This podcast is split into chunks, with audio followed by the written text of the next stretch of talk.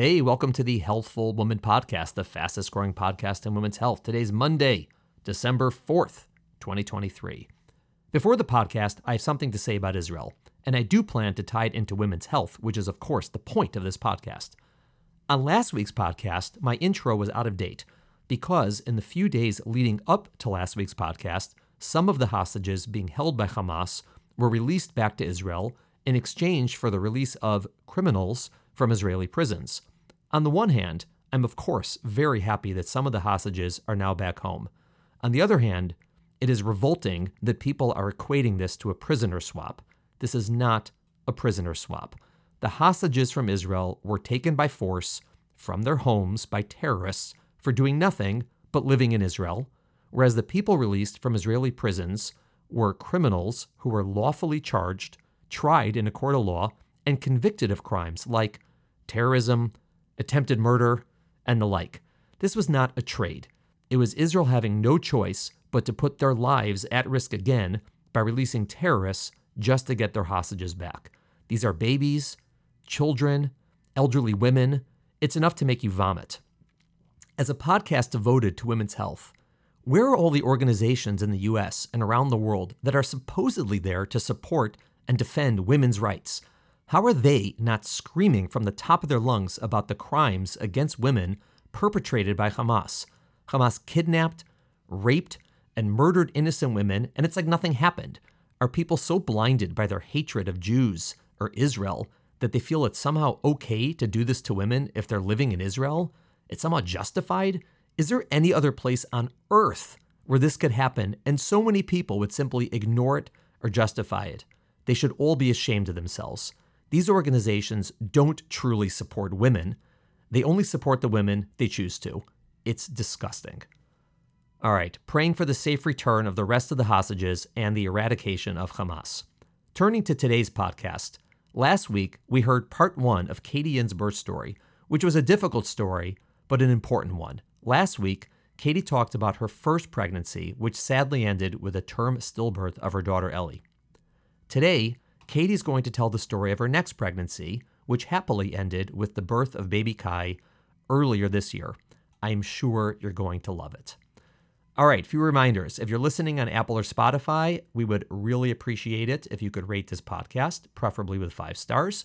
Please do leave comments on Apple and suggestions. I read all of them.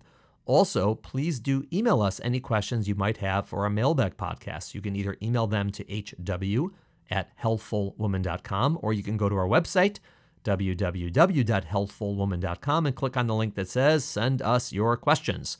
Also, if you want to pre order the book Emily Oster and I wrote, The Unexpected, it's coming out in April. We have a link on our website, so please do take a look at that. All right, thank you all for listening. See y'all again on Monday. Welcome to today's episode of Healthful Woman, a podcast designed to explore topics in women's health at all stages of life. I'm your host, Dr. Nathan Fox, an OBGYN and maternal fetal medicine specialist practicing in New York City. At Healthful Woman, I speak with leaders in the field to help you learn more about women's health, pregnancy, and wellness. Katie, welcome back to the podcast. Nice to see you again, although in real time it's been six seconds. Happy to still be here. Yeah, for our listeners, it's been a week. But you were on the podcast last week where we talked about your birth story of your first pregnancy with Ellie, which was unfortunately a stillbirth. And we spoke at the time, you know, about what that was and what that meant and what you went through. But I wanted to have a separate podcast to talk about your next pregnancy because that's also a very important story. It's a great story, obviously. I mean, you and I know that, and our listeners will know shortly. But it's just a really important story, again, because what you go through in your next pregnancy is also not easy. Right. And I think that this is a chance for you to tell your story, a chance for me to hear your story, and for all our listeners to get some flavor of what someone is going through and what's going through their head in the pregnancy after a very difficult pregnancy. So thank you. Thank you. I, you said, I think the first time we met you, you, you said your next pregnancy is going to be the hardest thing you've ever done, except what you just did, which was lose our first. Yeah. Um, and that definitely proved to be true. Yeah. I frequently tell people like it's going to be a disaster. Yeah. yeah. but, yeah. It was good to know. I mean, it was good yeah. to be prepared that it was going to be as hard as it was. Yeah. So when we finished last week we were talking about your birth with Ellie, your recovery, and you were already, you know, right away sort of getting in support groups and trying to hear people's stories. And I, my recollection is pretty shortly after your birth, you reached out to me. It was like Yeah. within a month or two. Yeah, it was right? about a month, I think. Yeah. Right. I I mean, before I left the hospital, I was already asking, like, can we try again? Are are we ever going to be able to do this? Um, how long before we can try again? And there were sort of a lot of open questions about that. So I was really eager to meet with you to hear Right. your thoughts on on what the prognosis looked like for us. Okay, so you reached out and we we met and I remember the meeting. So, but if you can let our listeners know sir, what was what was your like prep for that or what were your thoughts about that sort of planning for the next pregnancy and how did it go on your end? I mean, you I mean, you know, we get along great. Went so great know, on my end. Yeah. so you, got, you, you, know, you want to you can insult me if you wanted to. It's no problem. No, no. I'm I'm I'm I'm cool with that. I mean, uh, so we had actually had a few meetings, I think, at that point with my OB, with a, our fertility doctor, because we conceived via IVF and had a few embryos in the freezer. And now we were meeting with you. I, I sort of had two goals, and one was to see if you could give us any insight on what you thought happened to Ellie, in your opinion, after consulting in our case, if you believed that there was a cause of the stillbirth that we had overlooked because we never f- determined a cause. We still haven't and we never will, I guess, determine what happened to Ellie. And then the second was to understand your recommendations for moving forward um, with our remaining embryos, whether you thought we had a good chance of having a successful pregnancy in the future, whether there was anything we should be concerned about or a different medical approach that we should pursue. And I, I think what was really helpful to both my husband and me was your understanding of what we were experiencing emotionally. And you kind of reflected a lot of that back to us. And that helped us. I don't know. I, I think it helped us know that you got it and that you knew the intensity of the emotion we were experiencing as the backdrop to whatever decisions we were we were about to make medically. So so you sort of reflected that this was the loss of a child that having a new pregnancy and another child wasn't like replacing that that child we had just lost much like you know if god forbid you were to lose a brother you wouldn't say that's okay. You have another brother you know it's it's a horrible thing happened to one child and hopefully you'll have a good outcome with a second child but it won't sort of erase the loss that's happened. That was helpful for us to hear. And then you also had some reassuring thoughts a- a- about how a future pregnancy could go. I think you described what happened to Ellie as getting hit by a bus, which we carried with us for a while, that it was sort of one of these events that was horrible that can unfortunately happen to almost anybody, but that isn't necessarily likely to recur in a subsequent pregnancy. So that was that was comforting to us, although it was hard for me to carry those those thoughts through my next pregnancy. Yeah, I mean, sometimes we find a cause, and sometimes those causes are things that can be addressed in in the next pregnancy. And for some people, that gives them comfort because there's something to like do, and for other people, it brings them horrible pain because it then they say, "Oh my God, what if we had done that last Right. pregnancy?" And it, it can go both ways. Most of the times, we don't find a cause either because it's not possible to find a cause, like maybe the tests aren't available, or because we just don't understand. Uh, and that's what happens a lot. And again, some people find that comforting because probably it's not something that's going to happen again. And other people find that horrifying because maybe there's something lurking. And, uh, you know, it's always horrifying, Yeah. obviously. And so, but I will say that in, you know, sadly, I've had a lot of these conversations over my career, just the nature of my job. And I would say the amount that I've learned or that we've advanced medically in the past 15 to 20 years is like nothing. Right. I mean, maybe something, but almost nothing.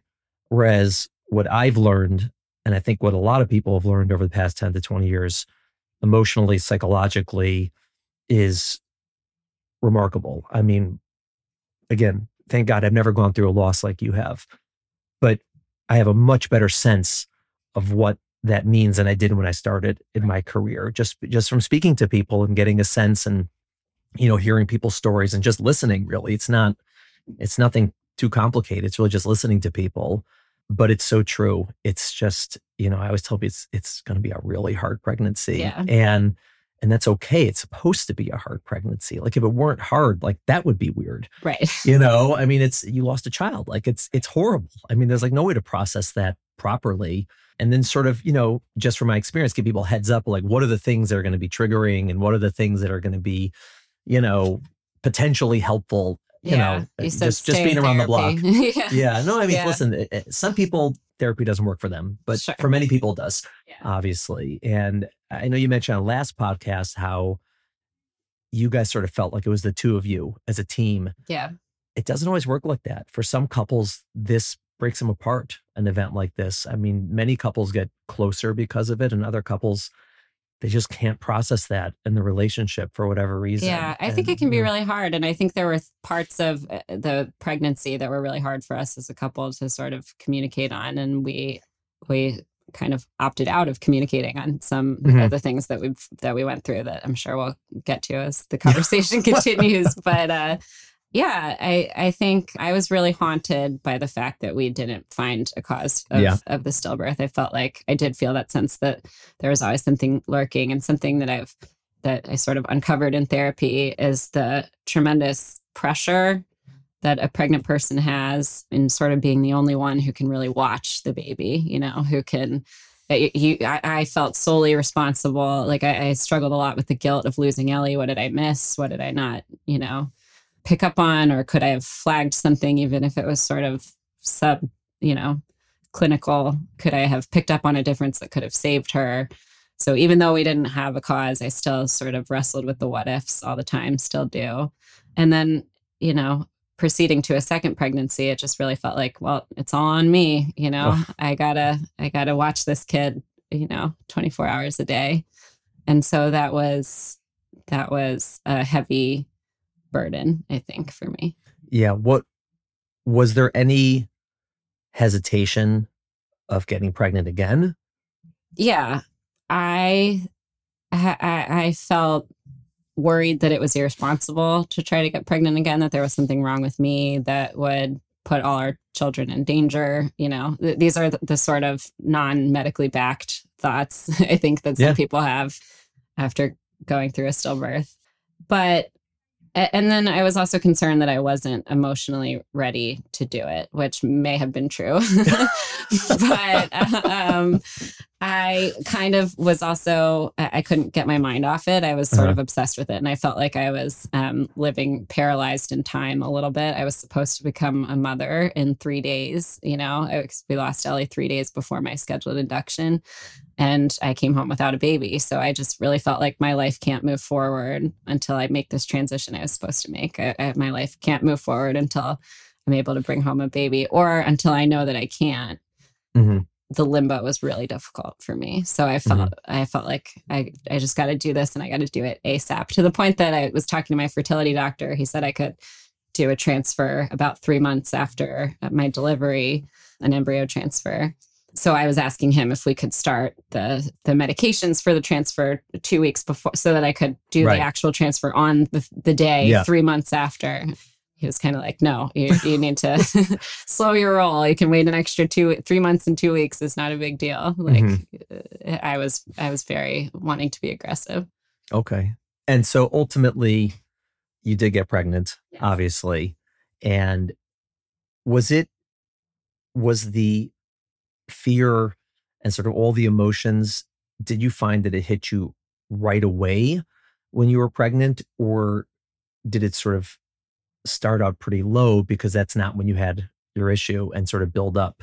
I think the latter. I think it was, I, I, if anything, it sort of muted the excitement about being pregnant again. It was sort of like, okay, Right. great, but you know, we'll see how it goes. Right. we were we were all, all sort of holding our breath i think about how this pregnancy would go and uh, just unfortunately in the process of seeking out support which is so important and and has been one of the best things i've been able to do you hear about everyone's terrible story all the many many things that can go wrong during a pregnancy all the you know early losses and second trimester emergencies and then of course third trimester events like ours and so you're just kind of there the expectation that we were necessarily going to bring home a baby was not really there when we got our positive pregnancy test, but we were hopeful. Right. And then it, wasn't that helpful that we threw you for a loop at the was the first visit Yeah. in our office. Yeah. So it was just supposed to be Good job, MFM Yeah. Associates. it Yeah. was just supposed to be the the pregnancy confirmation. Hello, Yeah. you know,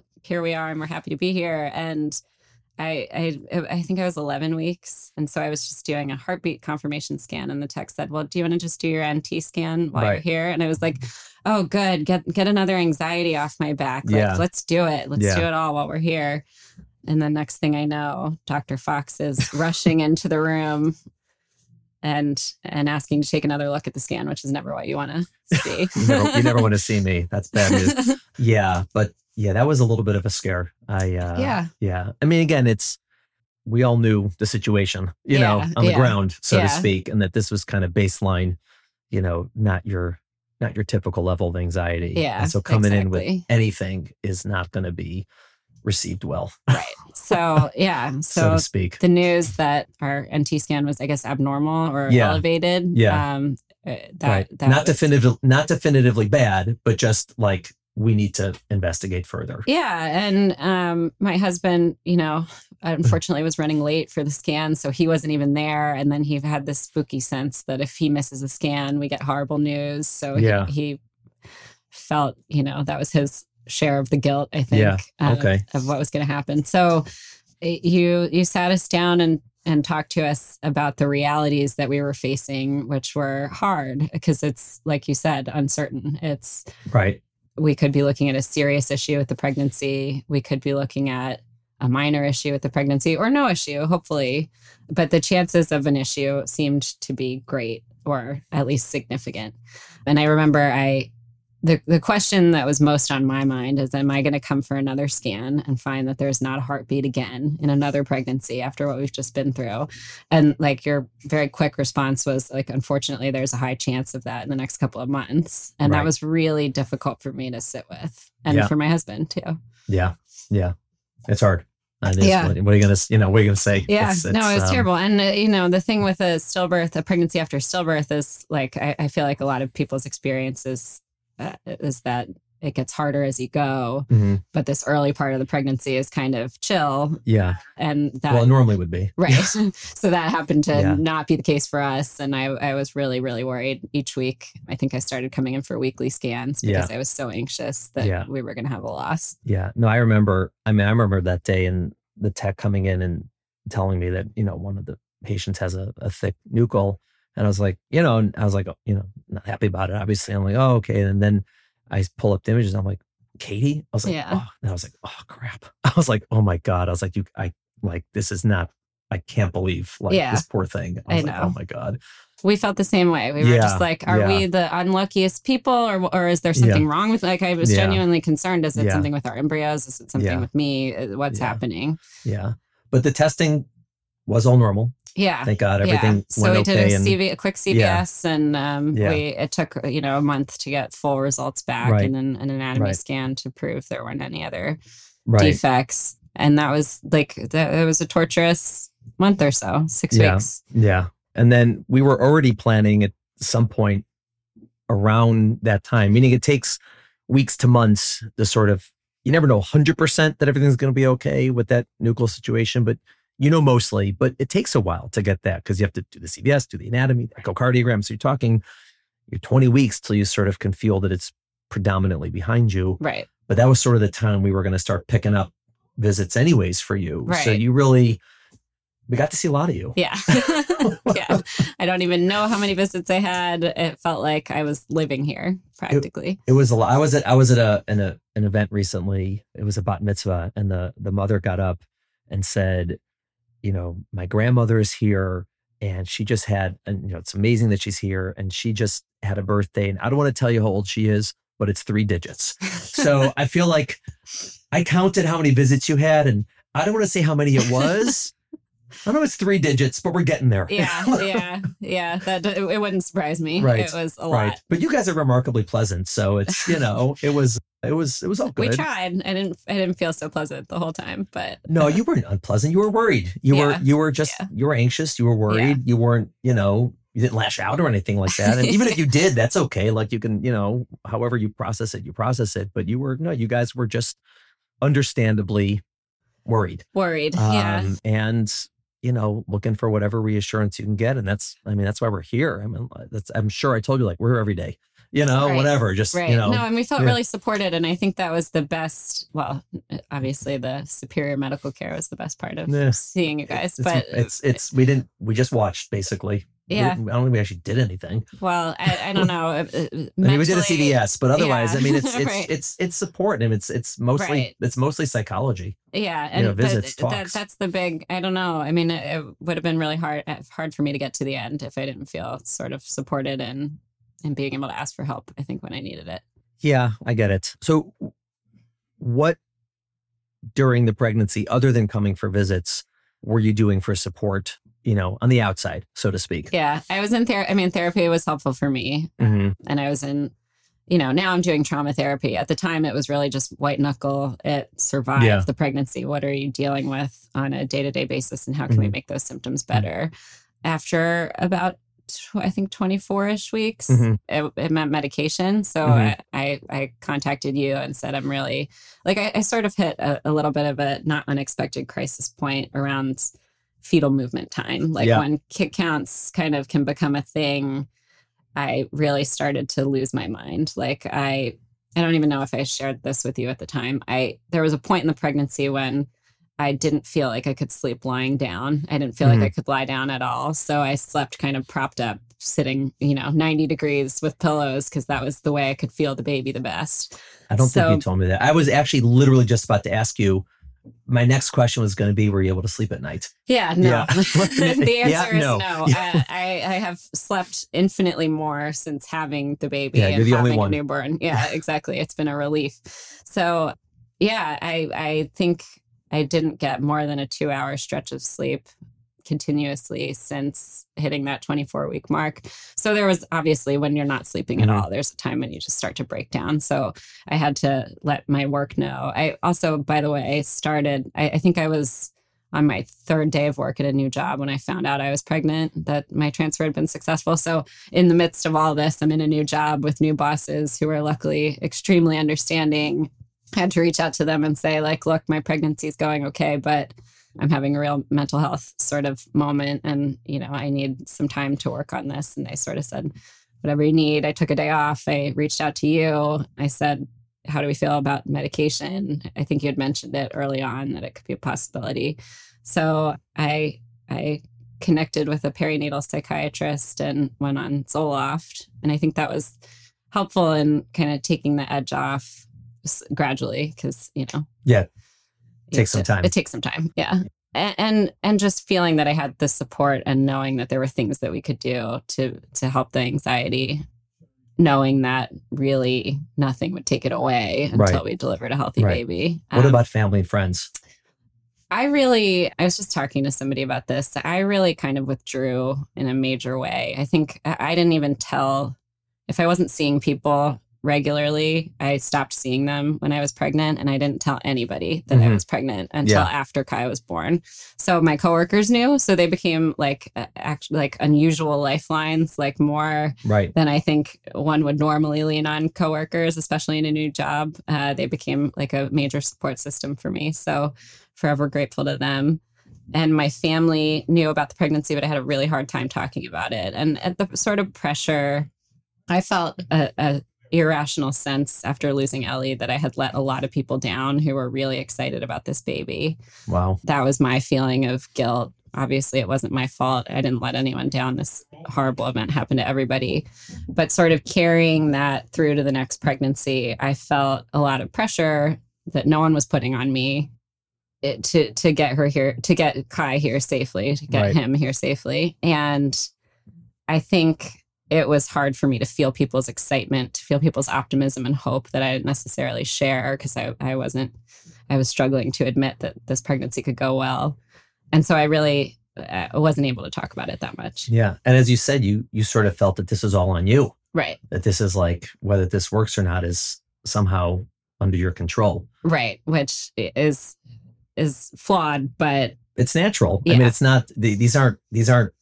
I mean, it's not that they're irrational thoughts, but they're not meant to be rational. It's emotional. Right. Right. Right. It's just what you feel. It's like guilt, right? You, like rationally, you have nothing to be guilty about, of Right. course, but you're going to feel guilty because you feel guilty. Like that's just, it's an emotion. It's like, you know, it's like sadness. You just, you don't you feel it. You don't choose to feel it. You just feel it. exactly. And it's this, it's the same way.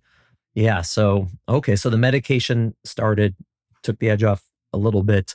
Were you doing like talk therapy as well? talk therapy as well and so it's cognitive behavioral Mm-hmm. therapy so it was a lot of it's not like you know psychoanalysis where we Right. talk about your, your family and Right. you know where we, we know where my pain is coming from Yeah. we were sort of dealing with strategies you know breathing exercises things like that i, I had when I had a panic attack, which happened in the middle of the night frequently, Mhm. I, I would get an ice pack and put it on my face and just sort of calm, you know, quickly calm my nervous system down a little bit. I, I don't think that's medical. Quickly uh, relax my That's- body a that's little medical. bit. Yeah. If it works, it's medical. okay. Yeah. So it, it was strategies like that to try to any any period of low lower fetal movement Mm-hmm. was likely to trigger like panic symptoms in me for Mhm. the entire I don't know second half of the pregnancy. So if you're able to describe uh, what do you think it was like for Frank going through this? Because you said, you know, last time with the birth, he's just focused on you. He's like, I need you to get through this because he's just, you know, he sees you and he's like, oh my God, like she has to go through all this. yeah, Was it the same or was he having his own processing and, you know, guilt and all these things? I think it's a good question. We should talk about it more. I think that would probably be a you, you and he should talk about it more? Yeah, I okay. think that would hopefully Frank, probably be here a you go. important exercise. Schedule some get time. ready. Yeah. I, I my observation was Mhm. that he sort of uh, much like he didn't want to talk to a lot of people about losing Ellie right away. He kind of threw himself into other things during Mm-hmm. our pregnancy, and I think that was that was healthy for him, and that was what Right. you know. Uh, there wasn't much that anyone could say to me or do for me except support me in in what I ended up doing, which was going to labor and delivery all the time. Um, not pushing back against me on that Right. was probably the most helpful thing, you know, he could have done as a supportive partner. So right. besides that, I think he just kind of tried to keep it moving and we were both sort of just trying to hang on until the end. He was a little more optimistic and comforted by statistics than I was. hmm There was pretty much nothing anyone could tell me that would convince me that this was going to end well. Yeah. That was my impression too. Yeah. yeah. Uh, yeah, I, I think that the only wise thing that I really did was give you my email and just say, you know what, just just email me. Yeah, like it's which because because I, I I, I there was there was no this is just who you were. Like this is it. I said, Yeah. you know, and, and you were uh, appropriately not relying on my email for medical decisions because you know you would say like we're on our way to the hospital, just letting you know.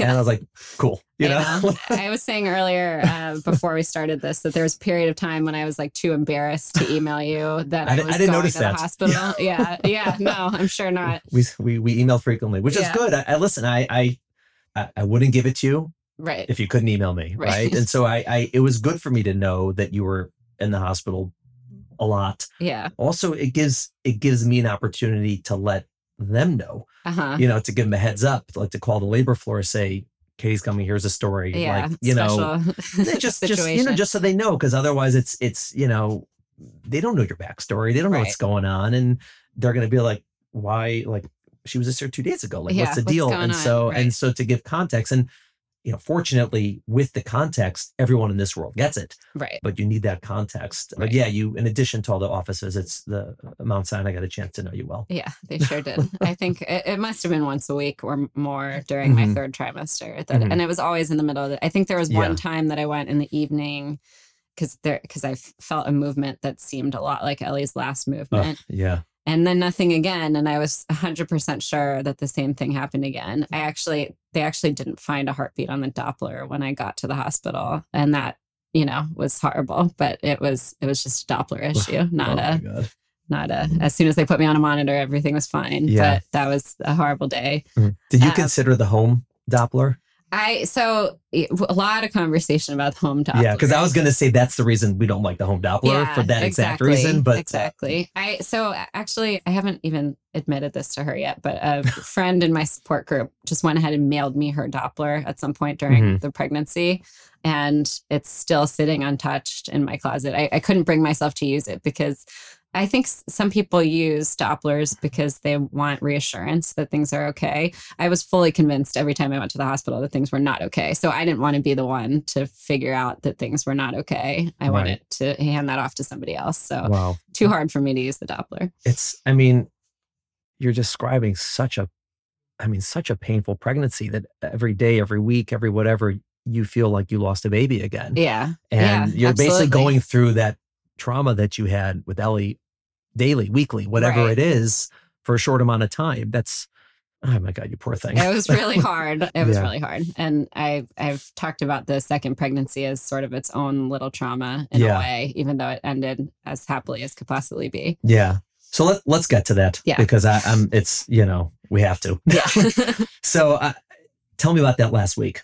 so this was, and I'm probably going to give you more context now than maybe you had at the time too. Mhm. So, but maybe not. Maybe I shared all this. We were looking forward to a 37 week induction, 37 plus zero. It was scheduled for Wednesday, April 6th at midnight. My induction with Ellie had also been, it was for 39 weeks, but Mhm. Wednesday at midnight, Right. same deal Right. and we lost her Monday morning. Or Right. that was when we found Right. out we didn't have a heartbeat. right. So for the record, I remember every single one of these okay, details. got just it. so Thank you know. I wasn't to even the sure. to the minute, to the date, to the day of the week, got it. like like like yesterday. So Okay, yeah. So, okay, this is for our listeners. all. Yes. Okay. so I knew that that Monday before the Wednesday was going to be really hard because it, it, even though it wasn't the same gestational age, Mhm. it just felt like similar circumstances. Parallel. So, yeah, I loaded myself up with distractions. I made an appointment for a biophysical, which we had had twice a week lead, uh, leading up to this point. And I think I scheduled one for every day that w- so for the Mhm. Monday, the Tuesday, and maybe even the Wednesday before I was admitted. And so I, I had a breakfast scheduled with a friend. Then I was supposed to go straight to a therapy appointment, like a well timed therapy appointment on that day. And then my COVID test for my induction and my biophysical. So I went to the breakfast and I'm sitting at the breakfast and I'm not feeling the baby move and I'm panicking. And I'm trying to say, okay, this is just the day. Like you knew this was going to be hard. Just talk to your friend and get through it. And so I, I tried to distract myself. I tried to not be poking the baby every five seconds. I ordered an orange juice.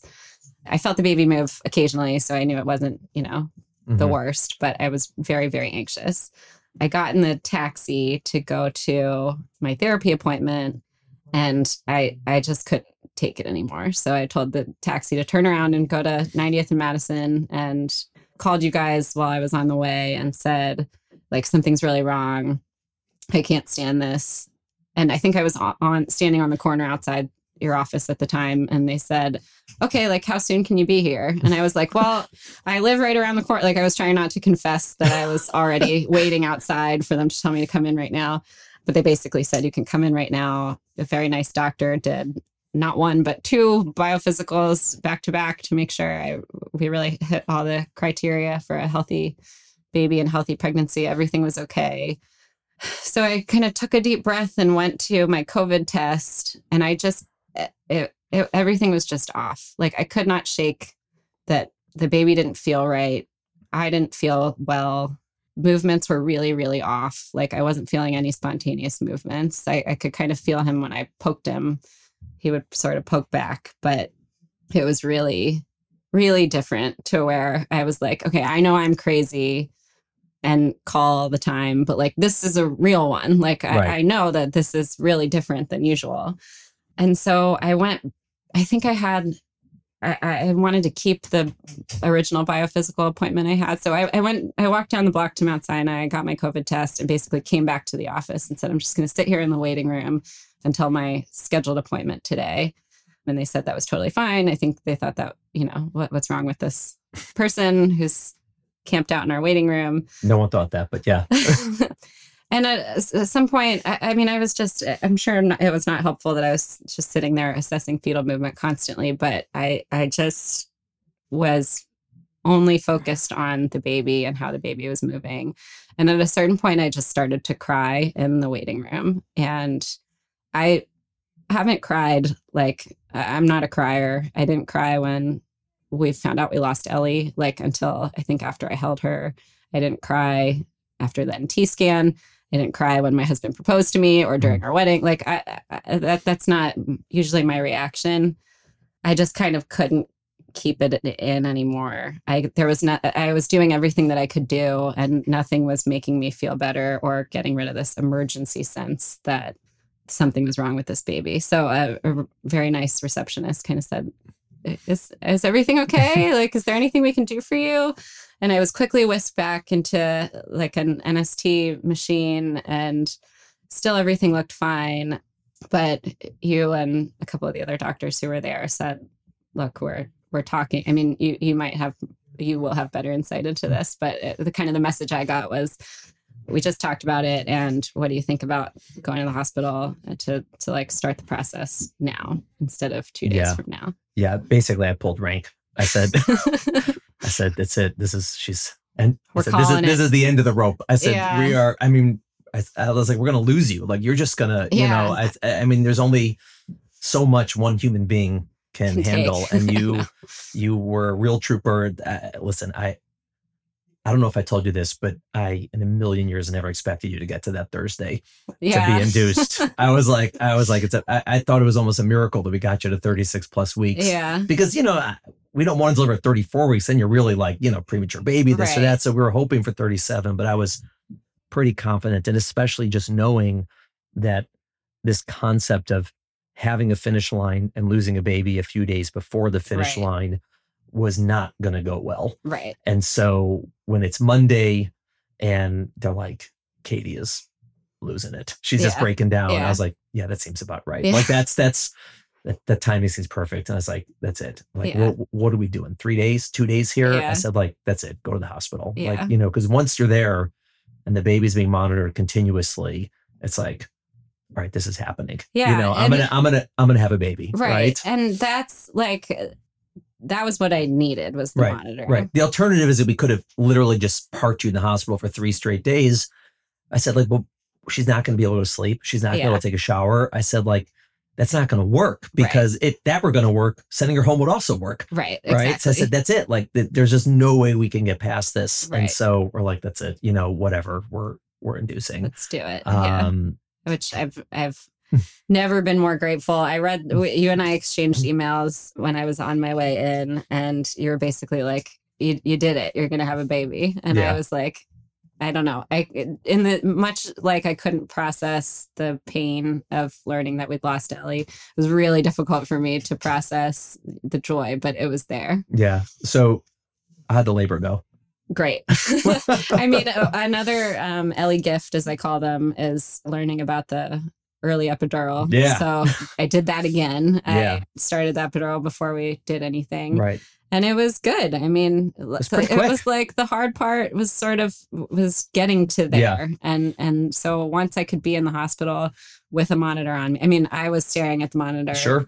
Every Fine. second that we were, there. yeah, continuous feedback. Yep. Yeah. And and by the way, like Kai did fine during yeah. labor. There was no sign that there was actually anything wrong with him. So nope, I, nope. I don't know what that was. I mean, it was just trauma. you know, but feeling. listen, I, I always say is we we don't know everything from everything when stillbirths are unexplained, we assume that it's for reasons that are not going to recur, but we don't know that. I mean, like, we don't know 100%. And right. so part of the reason we deliver early is just, again, for like, you know, just have pity on you, like, because right. it's just so just, in to go. And again, right. in, a, in a real way, it's so painful to go through it.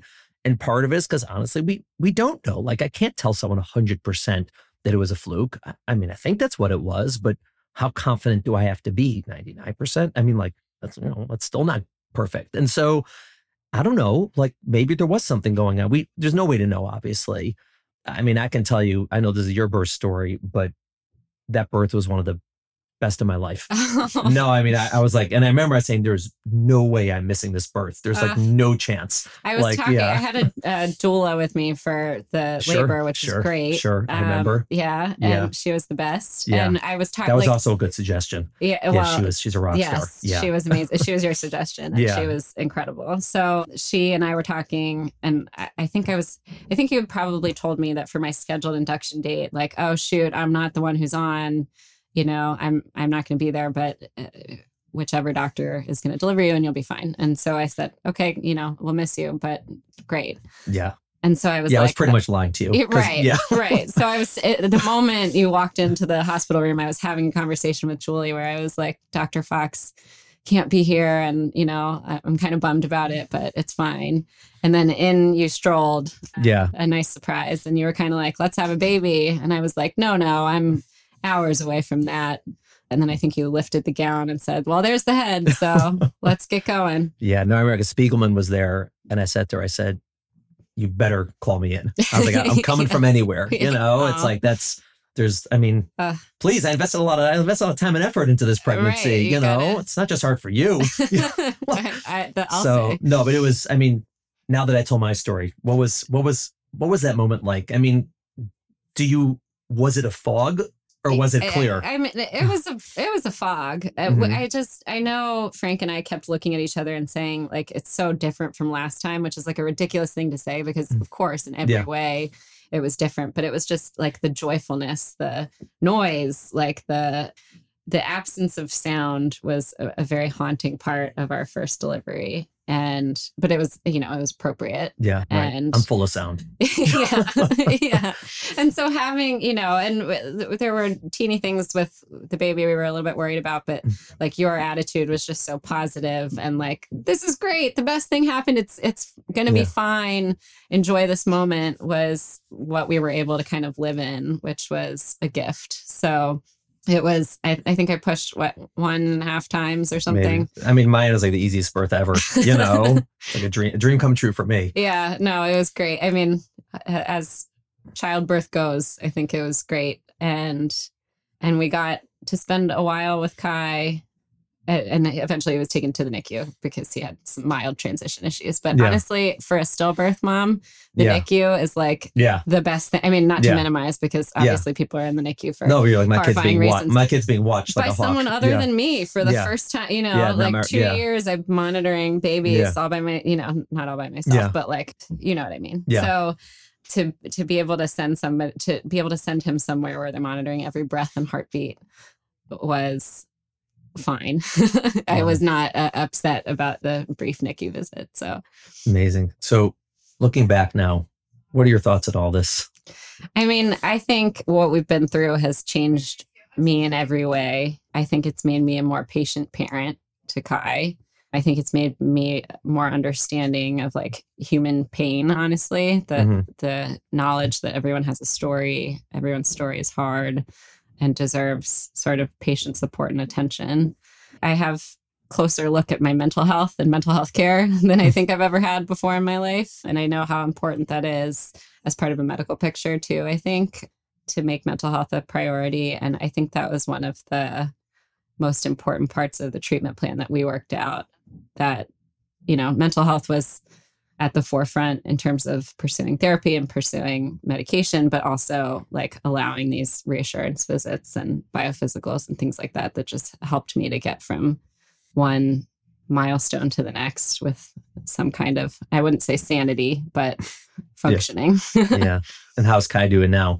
He's great. He's probably tearing up my apartment as we speak. Mm-hmm. He just learned to crawl yesterday. Wow. He's just like in every way. I know every parent says this, but in right. every way, the best part of our lives. And you know we are so we feel so privileged even in the middle of the night you know even during a, a cold or a diaper blowout. Like mm-hmm. we are so grateful in every moment that we have him and that he's here. It's amazing. Thank you so much for telling your story your stories to podcasts. Really it's i said it last time i'm so it's not easy to do and it's so valuable to me and to our listeners just to hear your thoughts on going through those two pregnancies and it's really helpful. And I just really appreciate you taking the time to do it. I know it's not easy. Oh, thank you for having me. It's healing to talk about and, you know, again, to debrief with your own doctor. It's, it's a privilege. Thank you. Thank you for listening to the Healthful Woman podcast. To learn more about our podcast, please visit our website at www.healthfulwoman.com. That's H E A L T H F U L W O M A N dot com. If you have any questions about this podcast or any other topic you would like us to address, please feel free to email us at hw at healthfulwoman.com. Have a great day. The information discussed in Healthful Woman is intended for educational uses only and does not replace medical care from your physician.